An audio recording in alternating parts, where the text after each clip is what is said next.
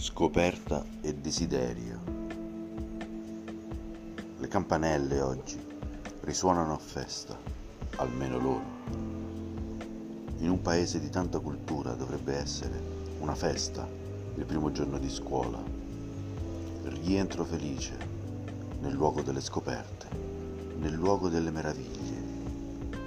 Van bene le regoline e disegnare quadrati sulle ipotenuse, ma il mago prima fa il trucco disegna O di stupore nel pubblico e poi lo svela per i curiosoni e quelli che ci vogliono provare. Ci vuole stupore a scuola, scoperta e desiderio di conoscenza per sentirsi pubblico e mago, per aver voglia di tornare.